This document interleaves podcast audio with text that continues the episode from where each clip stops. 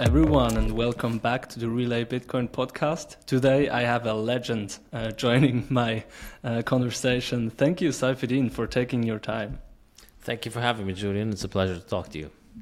I'm really impressed of like the the amount of work you have put out there uh, in the last couple of what is it five six years you're into bitcoin and you wrote the bitcoin standard which is obviously like the orange pilling book out there it's crazy like do you do you have a sense of how many books um, how many how many of them you've sold and how many people you have orange pilled with this book um, you know, I've struggled to get reliable statistics for uh, most languages.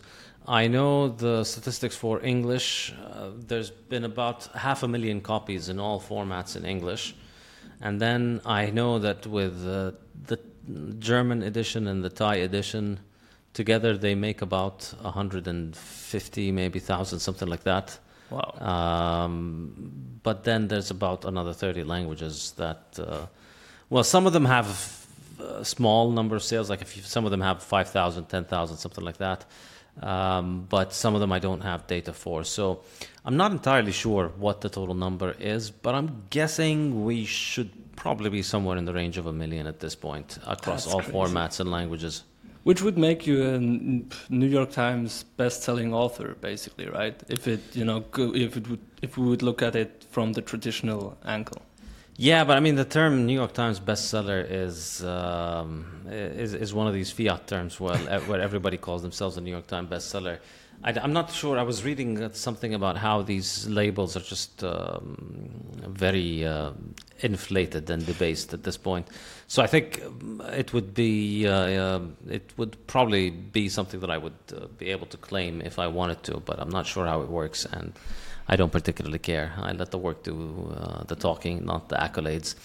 Plus, you know, I'm not particularly fond of the New York Times or associating with them, so really care. Yeah, it's just an example, but it, you're right that these uh, claims to fame uh, or these uh, awards or whatever these are, they are inflating heavily. You know, Forbes 30 under 30. I, I got into this list last year, and it's it's actually uh, 90 people in only in the DACH region. So Germany, 30 for Germany, 30 for Switzerland, and 30 for um, uh, for for Austria.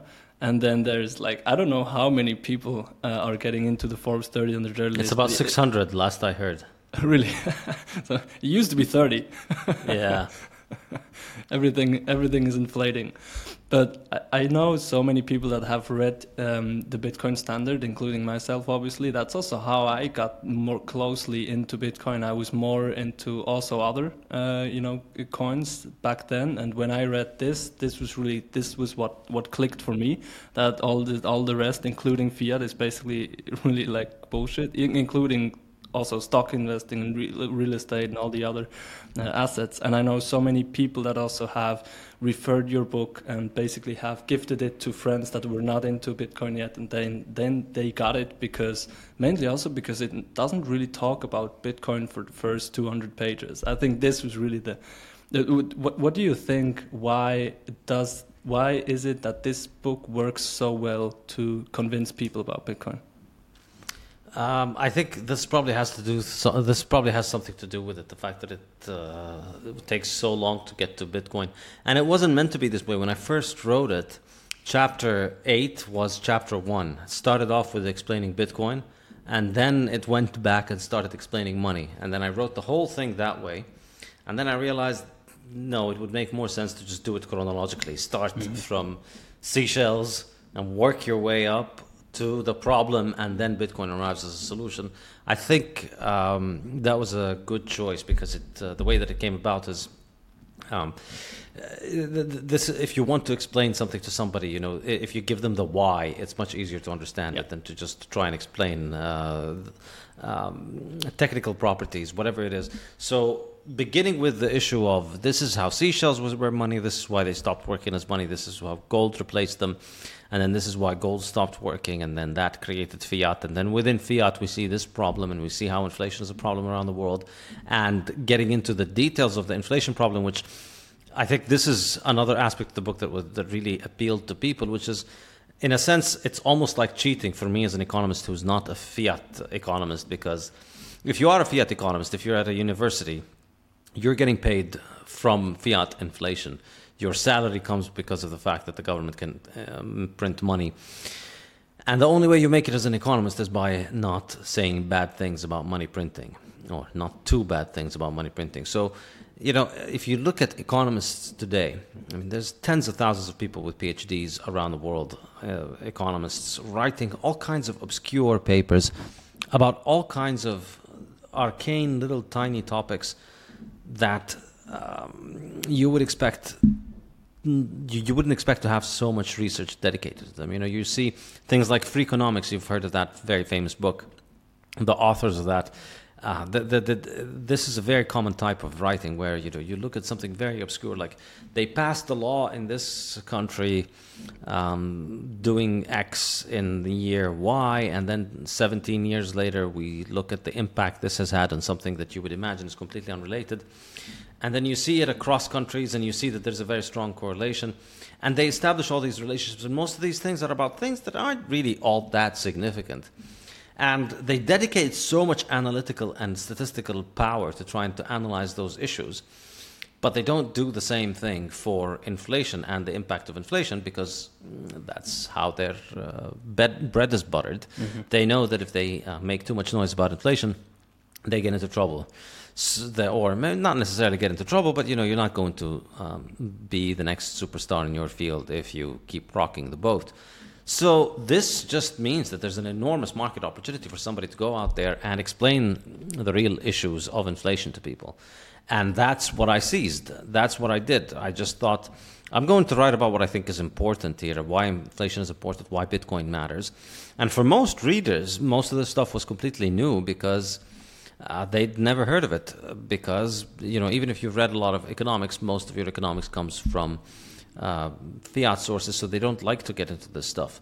So, showing just how much of a problem fiat was is a big mind blowing revelation for most people. Mm-hmm. And then once you explain all these problems, then you just you you, you have them ready and prone to receive the orange bill. Uh, just and, and, to take it with, uh, with a, with a very big appetite because okay now I get what the problem is with inflation. Now I get what the what the uh, um, complications of inflation and the implications of it are.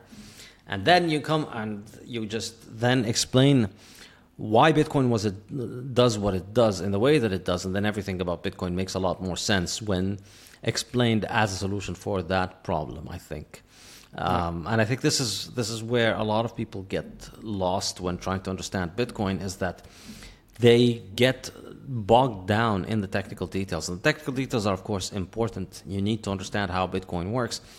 But if you begin with the how, it's extremely complicated.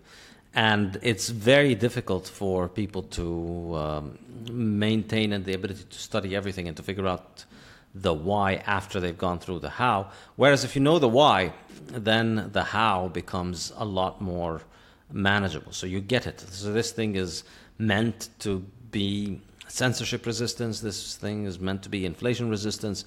And therefore, you can see why it takes the design decisions that it takes and why it follows the shape that it does.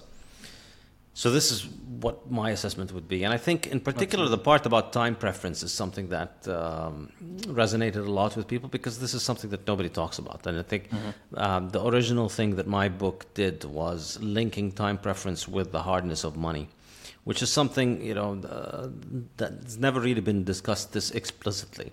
Uh, so people first of all aren't very familiar with time preference and then even who are, people who are familiar with time preference it's never been laid out as being a result of the hardness of money so directly, and that's why uh, I think uh, the book can be quite powerful for the reader. Absolutely, ma many concepts like the time preference, but also like what struck me, for example, is when you talked about architecture, how architecture changed, or how art in general changed, um, how music changed and uh, like now we have like the, the music that we are listening to now is really uh, uh, totally different than the music that we listened to when we still had a gold standard. Like it was classic music. It was nice. It was a lot of effort. It was a lot of proof of work that went into uh, the creation of like everything that Mozart and Beethoven did and and now it's basically just the DJ um, playing some music that uh, a, half AI did, or, or, that you can do in a couple of minutes. Just uh, uh, and and this all um, uh, has to do with time preference and and uh, having a, a, a money that is based on a hard uh, standard, right? This is crazy. It's really interesting. Did you expect? Like, did you? Try to do this? Did you expect to make a career and a living out of this whole um, Bitcoin standard? Did you expect that it will go as viral as it? Uh, no. As it went? No. And Initially, the motivation was just uh, I need to start writing, and I thought. Uh, this is just, and, and I was a university professor. I needed to publish things, so I thought I'll publish a book that'll help me get promoted. Hey everyone, this is Anna from Relai. I want to tell you about Relai Private. It's our exclusive service for private clients, family offices, and small and medium sized companies looking to buy or sell large amounts of Bitcoin. As a Relai Private client, you have a full team focusing on your needs. A dedicated account manager guides you every step of the way. You also get personalized 24 7 support and gain access to exclusive reports and industry insights created by Relai. If that sounds like something you or somebody you know should check out, click the link in the description or head over to relai.app slash private. Um, and I did not think that uh, an academic book on Bitcoin would have this much success. Um, I just uh, went by and did it, and I thought it's, uh, um, you know, people will, uh, be, be, some people will read it. I didn't think it would be this uh, successful. I, it did not cross my mind that there was a market, there was such a market for uh, a Bitcoin book. To be honest, it was just, all right. I, I should write because I'm spending all my day arguing with people on Facebook and Twitter about Bitcoin. And my wife told me stop wasting your time on this. And I thought, yeah, she, she. I remember. I mean, the thing that sparked the whole thing is she said, my wife one day said. You spend so much time writing all these long essays on Facebook and Twitter, arguing with people um, you could have written a book in all of the time. And I realized, wow, she's actually right. I should just write a book. So, really, the, the, the idea was I should do something productive that I can yeah. get paid for rather than fight on Facebook all day with the same seven friends. I could write things for the whole world. And indeed, I stopped posting on Facebook and I wrote the book. And uh, it was really like a few months of Facebook posting instead of if you channel all the energy that you spend agonizing on uh, uh, proving your Facebook friends wrong, if you just decide, oh, I don't care what my Facebook friends think, and I'm just going to write something to publish for the world, you could get a lot done. I tell you. Absolutely, I should I should start with that. I, I, don't argue that much, but I definitely spend too much time on social media. I could do more.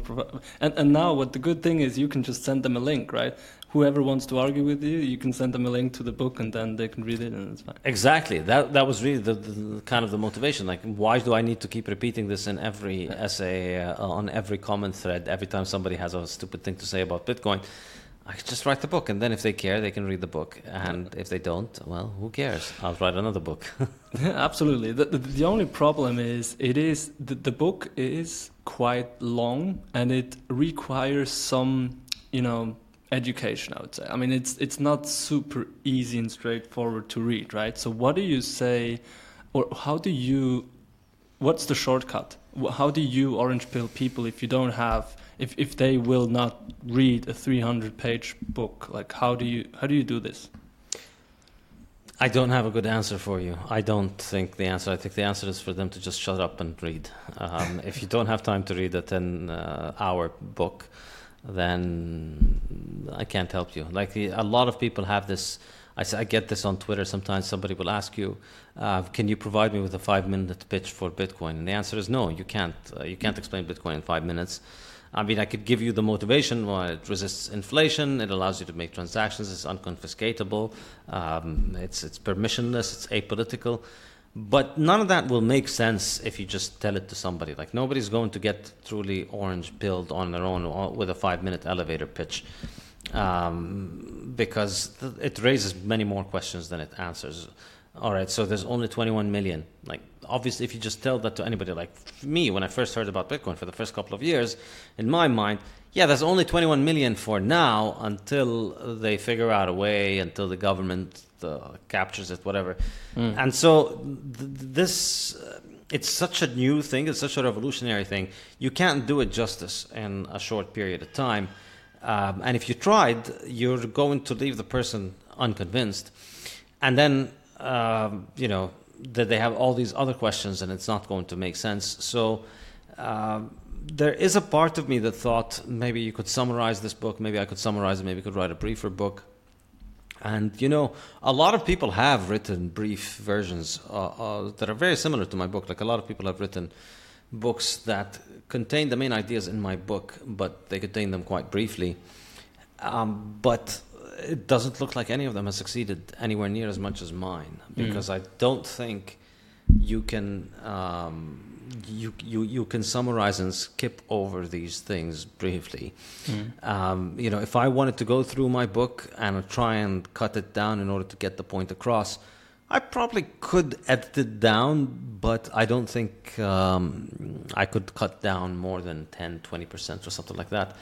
If you wanted to cut it down more, you're just going to end up having to uh, make claims that you can't back up, and then you're expecting the reader to. Um, you're expecting the reader to just take your word for it, and that's just not going to work. It's not going to have the same kind of impact. So I think um, if you look at, I, I mean, this is just my assessment. It seems to me, if you ask people how to get orange pilled, how do you orange pill others? It seems that the most successful thing seems to be um, listening, uh, watch, reading my book, uh, and uh, some of the other successful things would be listening to several hours of Michael Saylor on YouTube, and that also works very well. But that also takes a significant amount of time. So mm-hmm.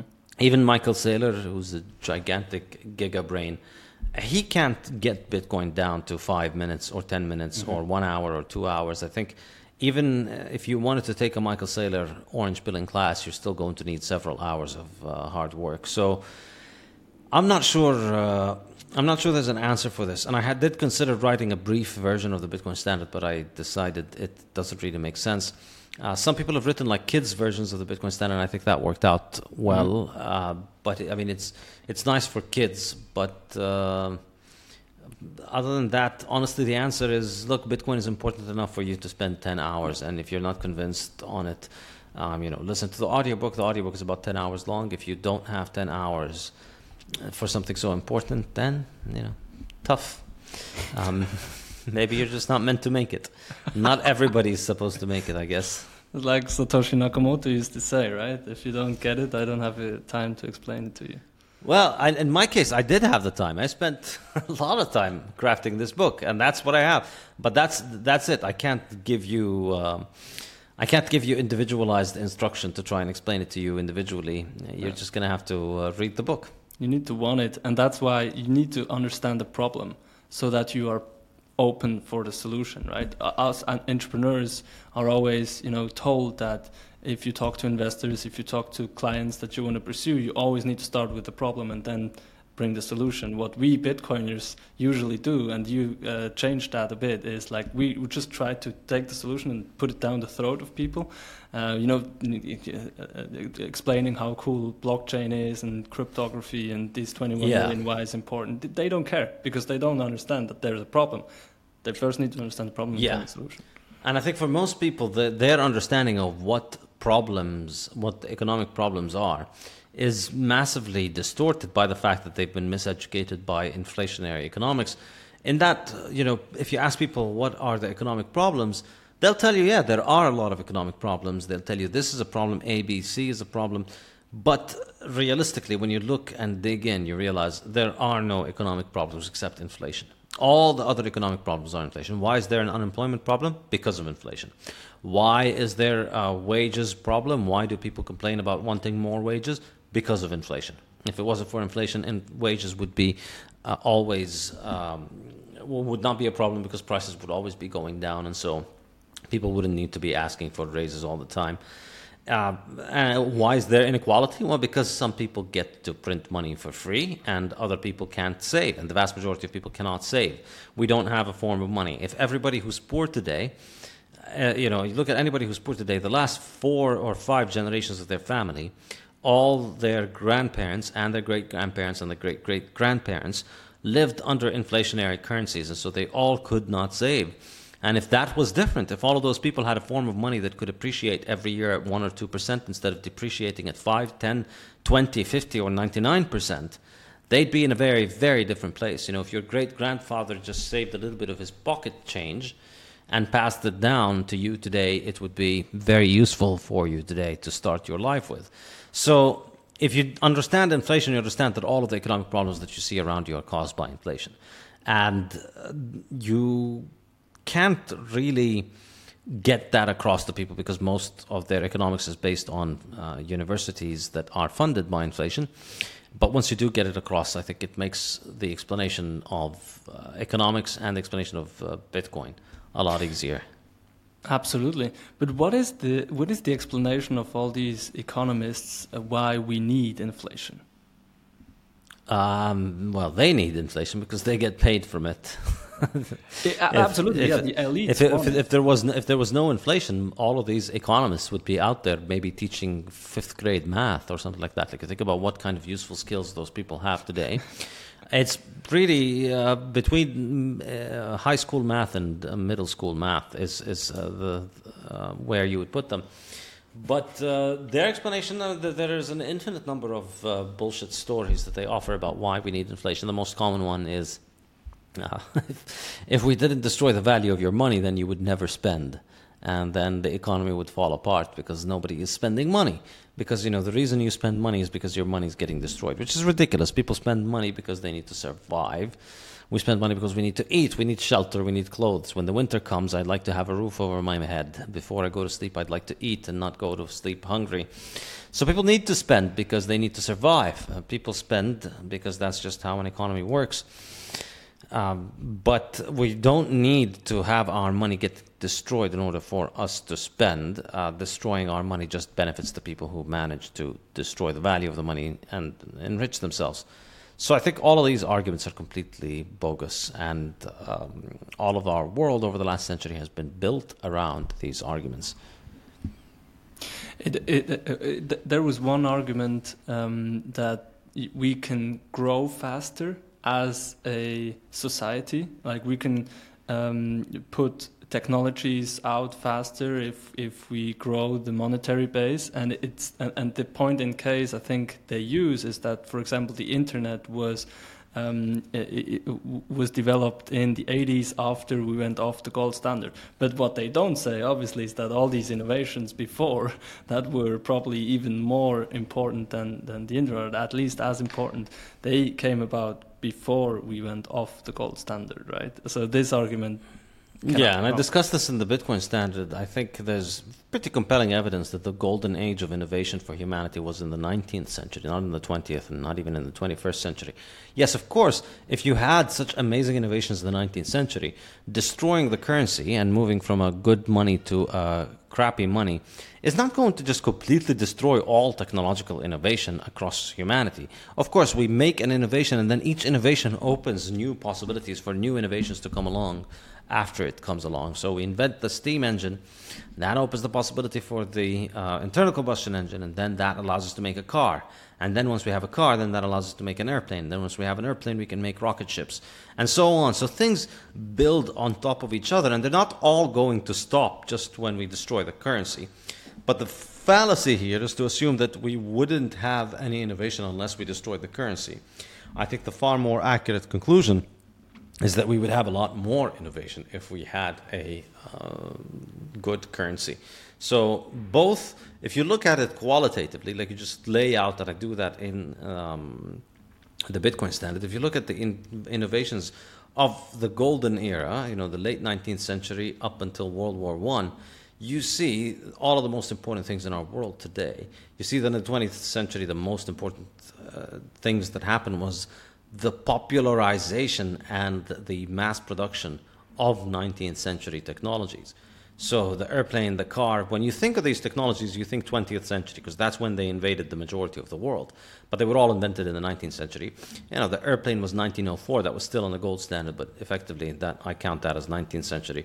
Well, anyways, we're not really uh, concerned about the year 1900. We're concerned about the gold standard. And most of these things were invented in the gold standard. Um, what came under the fiat standard is the popularization of those things. And of course, you know, uh, the telephone and um, the telegraph were invented in the 19th century. Computers were invented in the 19th century. In the 20th century, we just improved on these things, and then obviously incredible and amazing uh, things came out in the 20th century. But to attribute these things to the inflation, I think, is completely ridiculous. And the fact that it comes from people whose salaries are paid by inflation tells you everything you need to know. Mm. But it, what's interesting is that this uh, inflation and devaluation of a currency, because it's being produced more and more, uh, is happening all over, all over again. Uh, many, many times in history. It's like it, it, happened in, in, in Rome, you know, when they uh, put less gold in in the gold coins. It obviously now happens with uh, the U.S um, printing 80% of all the US dollar in the last three years. It, it just happens all over again, all over again. And so, like, wh- why is this happening all the time? And, and what, is, what is the solution, in, in your opinion? Will Bitcoin be able to solve this finally? I think it happens all the time just because it's um, it's very lucrative and it's um, you can think about it as like an uh, uh, uh, an exploit in uh, software, in that uh, there's just this easy way of attacking anybody's computers where you can take all of their money, and this way is inflation. So the and and I think the reason it kind of always happens is that there's a cyclical nature to it, wherein um, as a society becomes more advanced, as it becomes more productive, as it becomes more rich, these things usually come with an increase in trust. Uh, everybody in the society becomes more productive, everybody becomes more trusting of everybody else, and everybody is uh, more cooperative with everybody else. And so, if you're born into a society that's uh, allowing you a high level of productivity, yeah, this isn't the luck of a draw. Uh, well, it is a luck of a draw, but I mean, it's not just completely random. Um, there are certain things that come along with it. If you have a society that has high productivity, then people have arrived at a point where they um, that they can cooperate with one another. You, you can't have high productivity without the division of labor, and you can't have the division of labor without civilized human beings who are able to deal with each other without there being a, bond of kinship tying them. So I don't need to be your best friend or your brother or your cousin in order to trade with you in a civilized society. Even if I've never met you before and you've never met me before, we meet in the street. You know, you're selling oranges in the street. I buy the oranges from you. I never see you again, and yet I have very, very, very good uh, reason to suspect that you're not just going to poison me. And that's what the division of labor is. It allows us to effectively trust strangers. And that's what, it, and, and um, you know, the reason we trust strangers ultimately is because, um, I mean, it's not entirely blind trust. The fact that you have a restaurant, for instance, or that you have a factory that's making shoes means that you've invested significant amounts of capital in building this. You hired people, you bought the resources, you didn't do all of that in order to go then and poison people and destroy your business's reputation. So the fact that you invest in capital gives me some kind of assurance that you are uh, invested in this thing succeeding, and therefore you're not going to poison me. That's why it generally makes sense to eat food from a restaurant you've never been to, just because, well, you know, if it's open, if it's functioning, it's been around for a couple of years, then there's a good chance that it's not out there to poison you. So this all works across everything, but it kind of fails across money for two reasons, I think. On the one hand, money has to, by its nature, centralize in uh, one medium of exchange, so everybody wants to use the same thing as money. And then, because of the fact that um, you know you need it to scale, uh, you're going to have some kind of trust in the person who's allowing you to move it around, which is the case of central banks with gold and that just creates a very, very high uh, uh, value to defecting from being an honest member of society. It's just such a big jackpot. And so, any person who's uh, slightly um, morally compromised is going to find this uh, to be a very extremely lucrative avenue to uh, exploit. And so that's why you see it across societies, across civilizations, across time. You see the same thing repeat, which is uh, you get to this point where the society is, is, functional, you know, the, the restaurants work, the factories work, everybody's productive. But then the devious people in society get into the central bank and they start making more money and you see it happening all across. I mean, you mentioned the Roman Empire, you look at the Chinese Empire, all throughout history, the same thing happens. It's kind of, it's almost uh, heartwarming to see how universal the experience is. We are one human race united by being robbed by our central banking overlords across all cultures and civilizations. Um, so, this is, I think, why. And the reason it always keeps repeating is that ultimately, um, because money is a network technology, everybody is stuck into it. So the majority of people don't care and don't have the ability to verify. But if you want to verify, you know, what can you do? What can you do if you don't believe in, uh, if you don't want to be part of inflation? How can you opt out? Well, you can opt out by uh, opting out of the division of labor, opting out of civilization, but that's even more expensive than being a victim of inflation. And so there's no way out. But with Bitcoin, there is. That's why I think mm. it's really the solution to this problem because, yeah, we're going to continue to see people rip each other off. We're going to continue to see central banks and do the things that they want. But at least all of us who are smart enough to understand what's going on can opt out. And I think on a long enough time horizon, we're going to see that it's going to be uh, more and more of these things getting repeated. And um, the result of it is that only people who use Bitcoin are going to be uh, protected from this stuff. Mm. Yeah, because finally we have a way, as you say, to opt out, and finally we have a, a, a form of money that is not centrally controlled and cannot be cannot be printed. It's it's that easy. Right? It's, it cannot be corrupted. It's really that that's the USP of Bitcoin. It's not too it's not too hard to understand. So you are working with um, Nayib Bukele in El Salvador. What mm-hmm. is uh, what is it exactly that you are doing with him? On what kind? of Are you advising him on, on a regular basis, or what? Is, what are the topics there that uh, kind of are interesting to him, or that you are helping him with? Well, I mean, I'm. I should say I'm not working uh, directly with him as much as it is with the Bitcoin office, which you know he works with. But um, I, uh, my role is um, uh, is is advisory in the sense of uh, looking at topics that are of interest to people in El Salvador and to Bitcoin in El Salvador, and just offering my opinion on them um, and on how they could uh, benefit from them. So um, it's uh, you know it's not a very uh, it's not a very specific um, job. I don't have any kind of executive authority. I don't have any kind of strict um, remit of uh, and scope of work.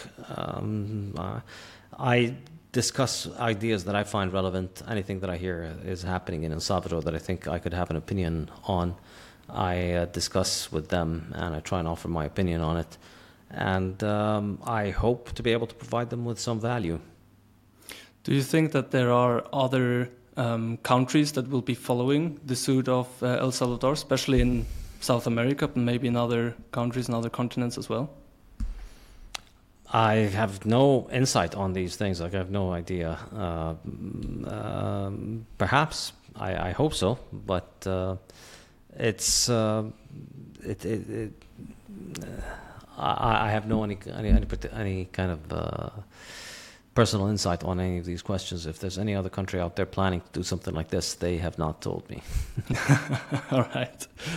So, is there another book coming up that you are? Uh, uh, what is it that you're working on that will come uh, will be published next? So my last book was Principles of Economics. I just published it a few months ago, and it's a textbook in economics. It's the book that I would have wanted to have at university.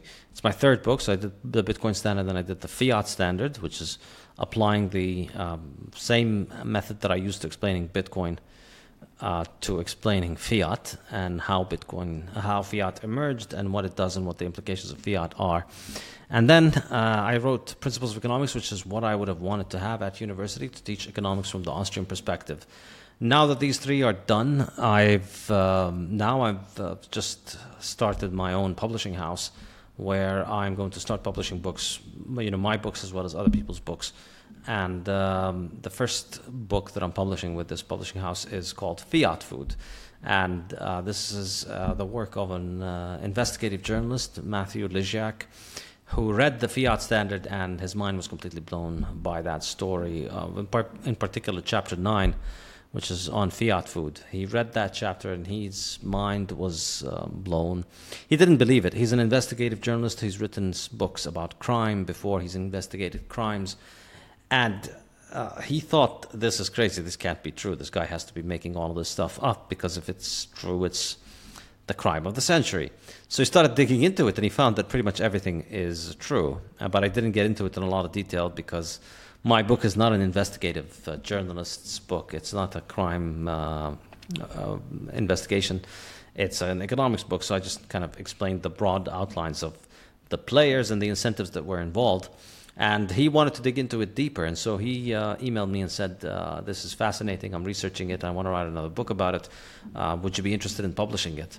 And he, just, he just wanted me to publish it because he thought the natural audience for this would be uh, the, my audience who read the fiat standard. And so I went along, and, and I was uh, independently considering um, making my own publishing house. So this came at the perfect time. Mm-hmm. So um, I read his, I read the book. Uh, we, I helped him with the editing, and then um, I decided that I would add a couple of chapters to it, um, which are the things that I thought um, what I would like to communicate on this topic of fiat foods. I'm kind of a co-author on it as well as well as the publisher. Um, so yeah, so now it's out. You can uh, get it from uh, my uh, website, thesaifhouse.com, or from saifedean.com, which is my personal website, or the new publishing house website, thesaifhouse.com, as well as Amazon. And it's uh, it's a really really good uh, read and really good engaging book. I, I bet that there's interesting kind of facts and stories about how food developed that people wouldn't know. Is there any particular uh, example that you find interesting to share? Well, I think um, one of the things that I found the most fascinating is the um, uh, process by which the political uh, class in the 1960s and 70s embraced inflationist ideas, accepted the idea that they were going to move off the gold standard and um, started to lie about food, you can see how this emerged and how there was an incentive to get into it, and you can see where the pol- political uh, motives were to go ahead and do this. And I think that is a very fascinating part of the story that's well worth looking into. Right, I will. I will definitely do. All right. Thank you so much, Saifedean. This was really a great conversation, very inspiring as I have expected. Thank you so much for sharing your time, and I wish you all the best with uh, your new book. I will definitely uh, look into it, and all the best with your work, also with El Salvador and all the other stuff you're doing. Keep on, and thanks for your work in the industry. Thanks a lot, Julian. Have a good day. Take Cheers, care. you too. Bye. Bye bye.